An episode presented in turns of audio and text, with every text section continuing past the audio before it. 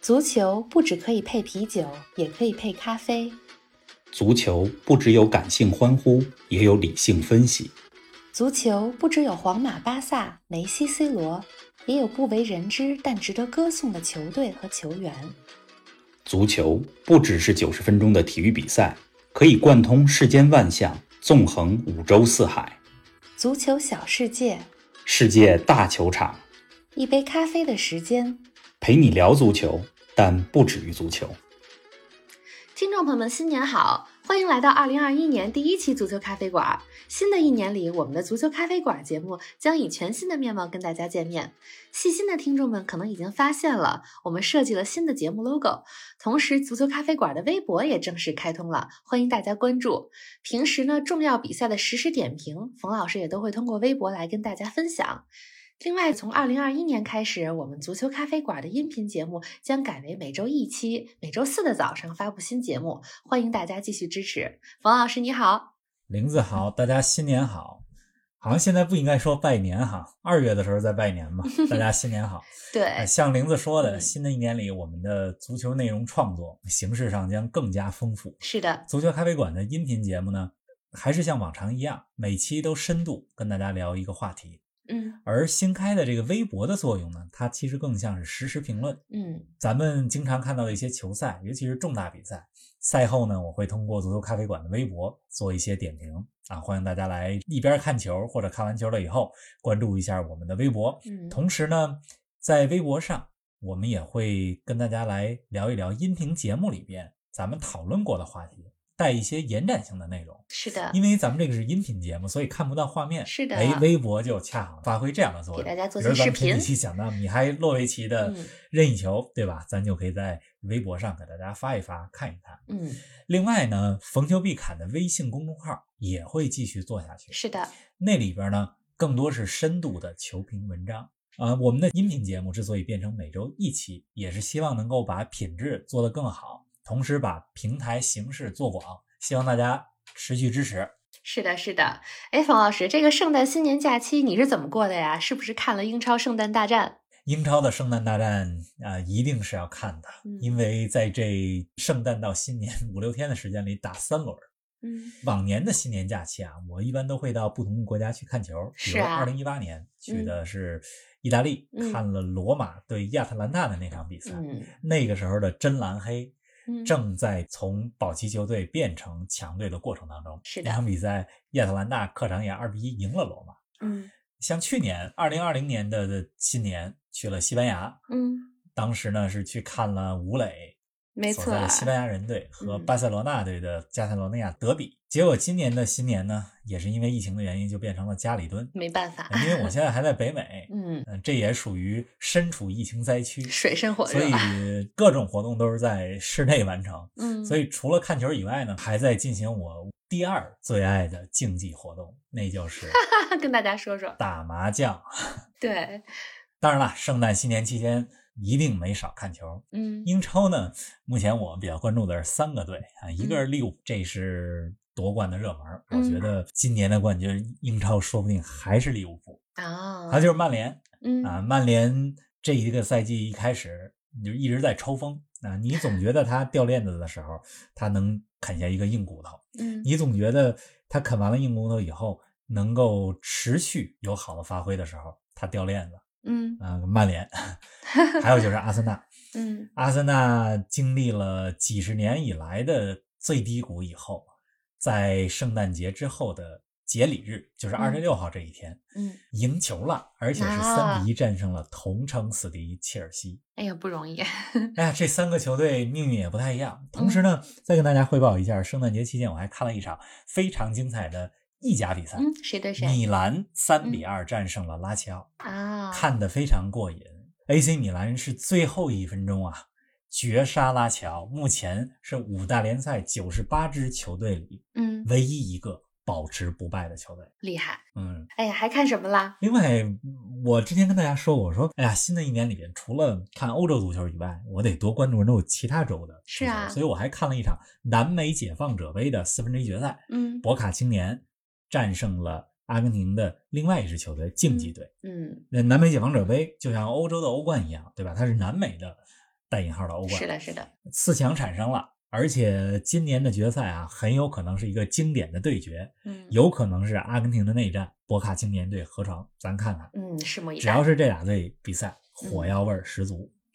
另外说到圣诞，我觉得还有一件特别值得关注的事嗯什儿，么呢？就是前几天我看到了一个老照片儿，嗯一九一四年的圣诞节，嗯英国和德国，这是一战的时候，嗯两个对立方，嗯，英国和德国的士兵们还在战场上踢了一场足球比赛，啊，那张非照常片有儿意义。非常有意义。嗯当然了，除了看球以外，过去一周里我也好好梳理了一下，二零二一年都有哪些赛事值得期待，做好准备。提前做了做功课，嗯好安排好日程啊，对吧？对啊，哎，这期节目咱们聊的话题呢，就是二零二一世界足坛看什么。冯老师，我知道新年里最值得期待的赛事可就是欧洲杯了。那我想咱们这期节目的其中一大话题就是欧洲杯吧？对啊，但是二零二一年值得期待的可不只是欧洲杯，嗯所以这期节目呢，我想分成三个话题跟大家来讲。嗯第一个呢，就讲欧洲杯，毕竟球迷们等了五年了，对啊呀欧洲杯终于 回来了。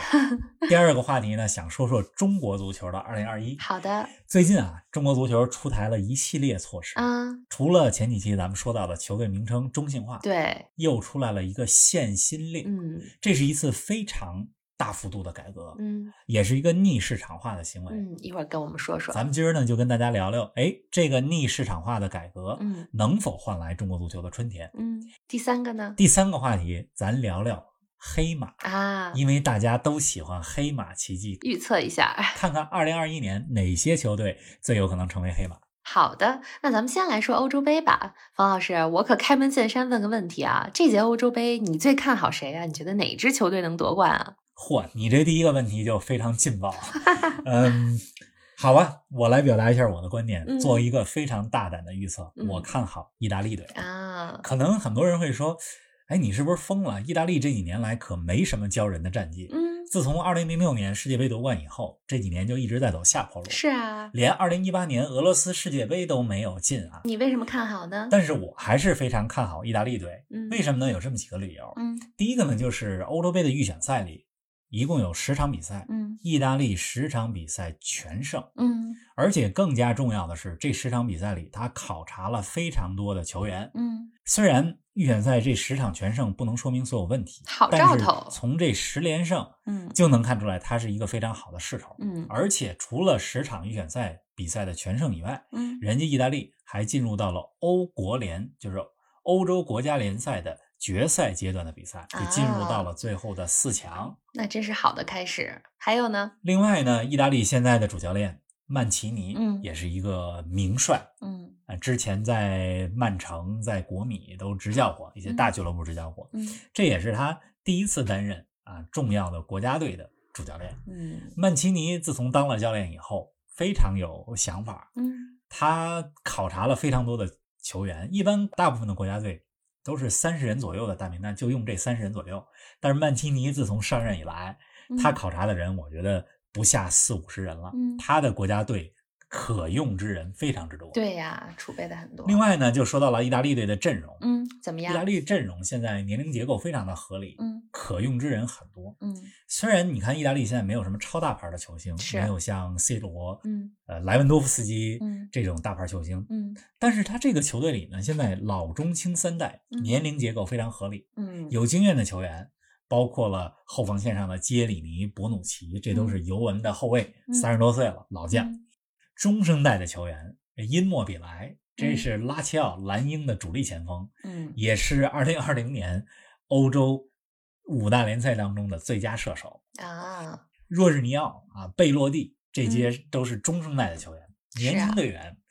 也又出来了一大批。米兰的守门员多纳鲁马，嗯米兰的中场托纳利，嗯，还有萨索洛的中场洛卡特利，啊，这几个都是非常值得期待的小将。嗯而且这些球员在意甲已经历练了好多年，嗯意甲这几年的整体水平大幅提升，联赛水平的提升自然会带动国家队的实力。是的，另外呢，我觉得国家队之间哈，谁能夺得欧洲杯冠军，国家队之间实际上也存在着此消彼长。嗯意大利队实际上已经完成了新老交替，你甭看他2018年没进世界杯，但是他新老交替做得非常好。啊，很顺利，正是因为没进世界杯，所以下定决心一定要洗牌，要重新来，嗯要可持续发展。嗯，但是其他一些球队都面临着不同程度上的新老交替的问题。嗯比如说德国队，这是二零一四年夺了世界杯；嗯西班牙队，这是零八年到一二年夺得过两次欧洲杯和一届世界杯啊；嗯葡萄牙队，这是一六年欧洲杯的冠军；嗯法国队一八年世界杯的冠军。都有过骄人这战几个绩热门的球队，嗯德国、西班牙、葡萄牙和法国，他们在一定程度上现在用的球员还是那些取得过辉煌战绩的阵容班底，啊老班不底同程度上都有着新老交替的问题。而意大嗯利队已经完成了这个环节，看好意大利。提前做好了这一步。对啊，虽然说意大利也是传统强队啊，但你看好意大利得冠，我还真的是觉得挺有一点意外。不过听你这么说，觉得还是很有道理。那除了意大利之外，你还有哪些看好的球队呢？哎，我觉得欧洲杯历来都是爆冷的温床啊。九二年咱们说过丹麦童话，再加上还有零四年的希腊神话，都是特别典型的黑马奇迹。那今年欧洲杯的夺冠热门，除了传统强队，也会产生一些新王的话，你会看好谁呢？今年是第十六届欧洲杯了，哎，嗯二零二零年也是欧洲杯的六十周年的里程碑嗯。当然，二零二零年的这个赛事转到二零二一年来办了啊。是的，这欧洲杯历史上一共有十个球队夺过冠，嗯德国和西班牙，这是夺冠次数最多的球队，俩嗯队都是得过三次冠军，嗯法国夺过两次冠军。嗯，啊，其他得过一次冠军的球队包括了意大利队、前苏联队、是的嗯捷克斯洛伐克队、荷兰队、丹麦队、希腊队，还有上届冠军葡萄牙队。嗯传统强队里边，嗯，英格兰和比利时这两个强队还没夺得过欧洲杯的冠军，哎，是啊， 尤其是英格兰，嗯英格兰连决赛都没进过。嗯，所以，二零二一年今年的欧洲杯，如果有新王产生的话，嗯我看好从英格兰和比利时这两支球队当中产生。啊，来跟我们说先说，来说英格兰，嗯英超联赛水平全球最高，是这不啊用说了。嗯而且英超联赛这几年来培养了非常多的年轻的本土球员，嗯，拉什福德、斯特林，嗯这都是非常年轻但是很有经验的球员。嗯那更年轻的还包括了曼城的福登，嗯啊，切尔西的里斯詹姆斯嗯等等。而且这届欧洲杯的，你甭看它是在全欧洲的十二个不同的城市、不同的球场来举办，但是它最后的半决赛和决赛嗯可都是在伦敦的温布利大球场。嗯，所以英格兰队如果能打进最后四强的话，嗯人家是本土作战，还有主场优势。对呀、有优势，是的，比利时队嗯这支球队里边大牌球星太多了，一批才华横溢的球员。咱们说过，七十年代末八十年代初的比利时队被称为欧洲红魔。嗯，那我觉得现在的比利时队比那个时候只可能是更强。二零一八年的世界杯，比利时进了四强，对呀、而且是获得了季军。嗯那这届欧洲杯呢，他们也基本上保持了2018年俄罗斯世界杯的班底，嗯球队里边的大牌球星德布劳内、嗯卢卡库、阿扎尔等等、嗯都这在些球员，现在都是黄金年龄。嗯这2021年的欧洲杯是他们带领比利时捧杯的最好的时机了。还真是，还有什么呢？那其他的球队啊，你刚才说到有没有什么新王能产生的话，嗯呃，我除了我觉得除了英格兰和比利时有可能是成为新王，呃，嗯其他球队很难。这届欧洲杯，我感觉很难产生像丹麦、希腊希丹腊麦那样的嗯一鸣惊人的夺冠黑马。是啊，哎，今年欧洲杯算是一届比较特殊的赛事了。一是刚才你说到的这项赛事六十年的里程碑，二是它举办的地方呢不是某一个国家，而是遍布欧洲的十二个城市，没错儿，同时又受到了这次疫情的影响。方老师，这届今年夏天这么重大的赛事，还有什么值得我们听众们和球迷们特别关注的吗？大家准备好六月、七月欧洲杯的时候熬夜啊， 连着三十天左右。嗯呃，亮点和看点非常多嗯，比如比如说，呢呃，这届赛事欧洲杯没有强队缺席，啊，以往的欧洲杯总会有强队缺席。嗯你比如说，二零一六年的欧洲杯嗯，荷兰队没参加，嗯对吧？嗯，这一届的赛事呢，往届的冠军里面都在只少了希腊队。啊，但是希腊它在欧洲其实也不是一流的劲旅，对那，其他的强队，呃，意大利、荷兰、德国、法国、英格兰全聚呃齐了克罗地亚、嗯比利时，呃，全聚齐了，西班牙全聚齐了。嗯对另外呢，这届欧洲杯它是在全欧洲的十二座，嗯城市的十二个球场举办，嗯而这十二个球场里面也包括了一些知名的球场，嗯比如说罗马奥林匹克球场、嗯英格兰伦敦的温布利大球场、嗯荷兰阿姆斯特丹的约翰克鲁伊夫球场，这些球场咱们在节目里边都谈到过。是的，那么这届欧洲杯呢，它是大欧洲的概念。嗯为什么是大欧洲的概念呢？是因为当时几年前在决定这届欧洲杯在哪儿举办的时候，嗯一是觉得说，哎，欧洲杯六十年一个轮回，嗯那这届欧洲杯应该是属于全欧洲的，咱们就不限定在一两个国家了。另外一方面呢，欧洲这几年的经济情况也不太好，是的，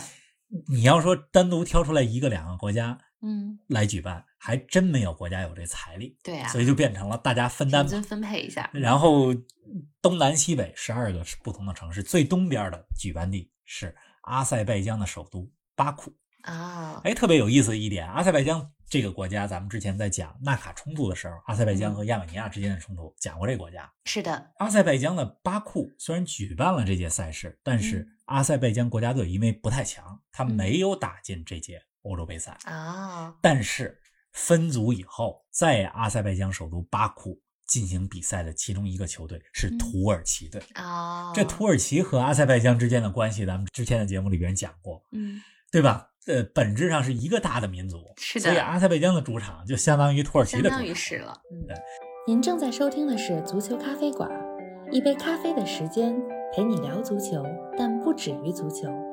欢迎在各大音频平台关注我们的节目，同时欢迎关注冯老师的足球评论公众号“冯球必侃”，让我们一起聊球、砍球、追球。另外还有值得关注的是，这届欧洲杯有一个死亡之组，哪个呢？这个小组里边，德国队、法国队、葡萄牙队三支球队分在有了一起。难了，当 然，同组里边还有一个球队是匈牙利队。嗯呃，另外大家还可以关注一下的就是 C 罗，嗯看看他是否能够成为欧洲杯这项赛事史上的最佳射手。他现在和啊法国的传奇球星普拉蒂尼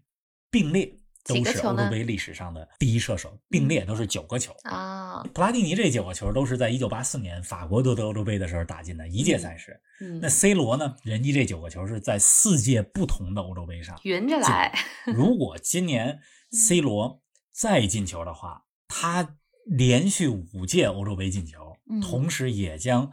独自领跑欧洲杯的历史射手榜。嗯，所以这些看点非常值得看。都很值得期待，没错对啊，哎，说完欧洲杯，咱们再聊聊中国足坛吧。虽然别人家的孩子总是令人羡慕的，成绩也是遥遥领先，但中国足球毕竟是自己家的孩子呀。在上期年终总结里，咱们说过了，二零二零年中国足球的一些高光时刻，比如像吴磊打进巴塞罗那的进球。那二零二一年中国足球，你来跟我们说说有哪些值得期待的事儿呢？对国家队来说，最重要的就是冲击2022年世界杯了。嗯虽然现是的在这个情况不是很乐 观，啊啊要有信心但是呢，我觉得近期更值得关注的是中超啊嗯、中甲职业联赛的改革。嗯可以说，最近中国足协对于联赛改革可是做了一系列特别大的动作。，嗯，除了前几期聊到的球队名称中改心化名，字，嗯还有另外一个大事儿，就是限薪、嗯，跟我限们预说算、说，嗯限投入。嗯先来给大家说这是怎么回事儿啊？嗯，中超联赛的球员薪资过去几年里普遍虚高，确实是，甚至比欧洲联赛的一些大牌球员有点不合理薪资还高。嗯一些大俱乐部也是不考虑回报的，在非理性的投资足球。嗯。咱们就不具体点名了。是，嗯，使得这个泡沫现象非常严重。我举个例子，嗯中国足球就是中超联赛球员的普遍工资嗯是日本联赛的将近六倍，嗯，是韩国联赛将近十二倍。说句不该说的啊，踢的水平先不说，挣的倒是不少。 呃没错，而且挣得越多，这越不能清醒地认识到自己的位置、是自的己的水平，对吧？这个限薪令是干嘛呢？说白了就是限制各级联赛的这个球员工资。嗯你像以中超为例，嗯啊、就限制说国内球员顶薪嗯五百万人民币。嗯这现在的这个，按照现在改之前的这薪资水平，超过千万的人太多了。嗯，限制以后，国内球员顶薪五百万人民币，是应该有限制。一个球队里边，国内球员的平均薪资年薪不能超过三百万人民币。嗯嗯，那外援呢，一年的工资税前不能超过三百万欧元。啊，这个对外援来讲也是大幅的削减。嗯，比如说像上港上海上港的这个外援奥斯卡，嗯巴嗯西球星，他现在这个薪资据说是两千四百万欧元哇一年啊，那现减到金以后300万那最可多只能是三百万，减的太厉害了。八分之一，没错嗯儿。而且除了薪资以外，对俱乐部的投入也有非常大的限制嗯啊，而且设置了非常严厉的惩罚措施，嗯规定了你一个俱乐部你一年的投入不能超过多少钱。嗯如果发现有俱乐部有违规行为，嗯，惩罚措施是什么？球队降级。哦，总那之这来是一讲，个大我动觉作得了。这是一个非常大的动作。嗯，中国足协可以说是下了大决心了。是啊，哎，这个限薪令是一个有点逆市场化的行为啊。我想到，其实有个直接的影响啊，就是造成很多大牌的外援的流失啊。人家知名的外援到中国踢球，都是因为诱人的收入是一个主要原因啊。中超不是其实挺看重，或者说还挺依赖外援的嘛。如果外援流失了，整体水平下降了，那关注度也会没了呀。冯老师，你怎么看这个事儿呢？嗯我打心眼儿里还是比较赞成这个改革的。换句话来说，这是一个长痛不如短痛的做法。这种逆市场化的行为，哈，能不能换来中国足球的春天，我还真不好说。但嗯是说实话，在这次改革之前，中国足球也没有真正形成完全的市场化，嗯所以你也不用担心打破了什么有价值的底子，嗯 不会。呃我觉得这个改革它的好处是什么扎呢？心第一，就是让俱乐部球员啊、呃清醒的认识到，我们嗯是一个足球欠发达国家，是的，让他能够更加注重说，哎，我怎么提升自己的本事，对吧？俱乐部呢也更注重本土关球注员该的培养关注的。就如果说你拿的钱和你的水平有着巨大的差距的话，你是没法认识到说我有这么大进步的空间，也没有这动力，对吧？是的，另外一方面呢，我觉得限薪令出来以后，也会更加鼓励有实力的球员出国踢球。嗯，你像十几二十年前，咱们中国的一些球员，杨晨、邵佳一，这都是到德甲留洋成功的球员。是啊嗯杨晨去法兰克福，邵佳一去慕尼黑一八六零和科特布斯，这都踢出来了。但是杨晨、邵佳一当时在中国国内并不是排在前五、前十的这些最大牌的球星。对啊呀、那他们出去闯也闯出来了。嗯但是近年来，为什么很多中国球员他有机会出国，但是他不出国呢？是因为他出国踢球以后，他的收挣得少入远远不如他留在中超，反而对呀不敢尝试。所以我觉得限薪令颁发以后，能更加促进优秀球员留洋。嗯，毕竟以往说句不好听的话，待在中超太舒服了。太舒服了，对，对，另外从俱乐部管理的角度来讲，实际上我觉得也会形成一个呃筛选的机制和一个嗯自然优胜劣汰的一个过程。嗯你最终能够生存下来的，一定是那些会经营、会管理、懂足球，嗯，而且能够用有限的资源做出正确决定的这些俱乐部。是以的前就是企业对吧？投资者一脑子热，啊我就是要夺冠军，我就是这两年出成绩。嗯违背运动规律的去做一些事儿，觉得有钱就能搞好足球。嗯，等过几年发现不是这么回事儿，撤资，这俱乐部可能也完了。对呀、所以才会经常出现说，哎，一支球队怎么十年里边有五六个不同的企业冠名？走马灯似的，那有了这个限制投入以后，我觉得是一个自然的优胜劣汰的过程，会更有利于俱乐部的可持续发展。当然了，就像你所说的，短期负面影响一定是有的，比如说联赛整体竞争力、关注度、商业价值就下降了，毕竟对人大牌外援就不愿意到中超来踢球了，对吧？嗯但是嗯总体来讲，我还是非常支持限薪的。总需要有这一啊步。不过别忘了啊，即使这个限薪这些改革第一步走好了，再好的制度也得配上好的执行。嗯中国足球要想踢出成绩，还是要从青训抓起，嗯，嗯真的是这样。是啊，对呀、咱们也密切关注一下二零二一年中国足球的发展。别人家的孩子，咱们总是远远的欣赏啊，看着人家怎么能冲击高分儿，咱们自己家的孩子也希望至少能及格呀、啊。呃，咱们赶紧说说第三个话题吧，那就是二零二一年的黑马期待了。其实足球我们一直说啊，它的一大魅力就是它的不可预知性，像黑马呀和这种非常出奇的逆转啊，是很多中立球迷们喜欢的剧情。冯老师，快简单给我们说说二零二一年有哪些值得我们期待的黑马吧？好啊，也是咱们借着说黑马的机会，跟大家说说，除了欧洲杯、中国足球、五大联赛、欧冠这些以外，世界足坛还有哪些值得关注的赛事和球队？首先必须要说的是，二零二一东京奥运会，这和欧洲杯一样，也是本来应该在二零二零年举办，结果因为疫情推迟到二零二一年的夏天。对呀、这个东京奥运会的男足啊，嗯我觉得还是比较值得关注的，嗯而且我比较关注，虽然咱们中国队没进奥运会啊，啊我比较关注韩国队。哦，韩国队呢，他在青年队获得了二零一九年国际足联二十岁以下世界杯的亚军，哟，还挺棒的。这个成绩是非常惊人的。嗯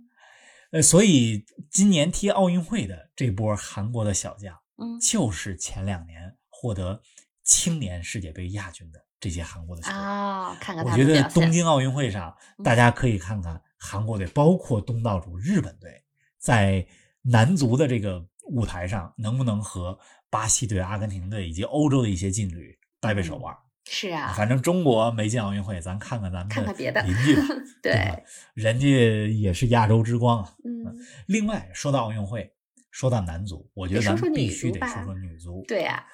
对于女足来讲，和男足还不太一样。嗯你看男足，大家最关注的是世界杯、欧洲杯、嗯，跟亚洲杯、美洲杯这些杯赛，是的再，加上各大联赛，嗯奥运会的位置相对比较低，弱一点，而且奥运会都是派二十三岁以下的年轻队员去踢。嗯，但是女足可不一样，嗯奥运会和世界杯是最重要的两个女足赛事。重头戏，嗯中国女足现在还没有确定一定能够进东京奥运会啊、哦，今年年初应该是在三月份，中国嗯女足和韩国女足要争夺奥运会的参赛资格，嗯，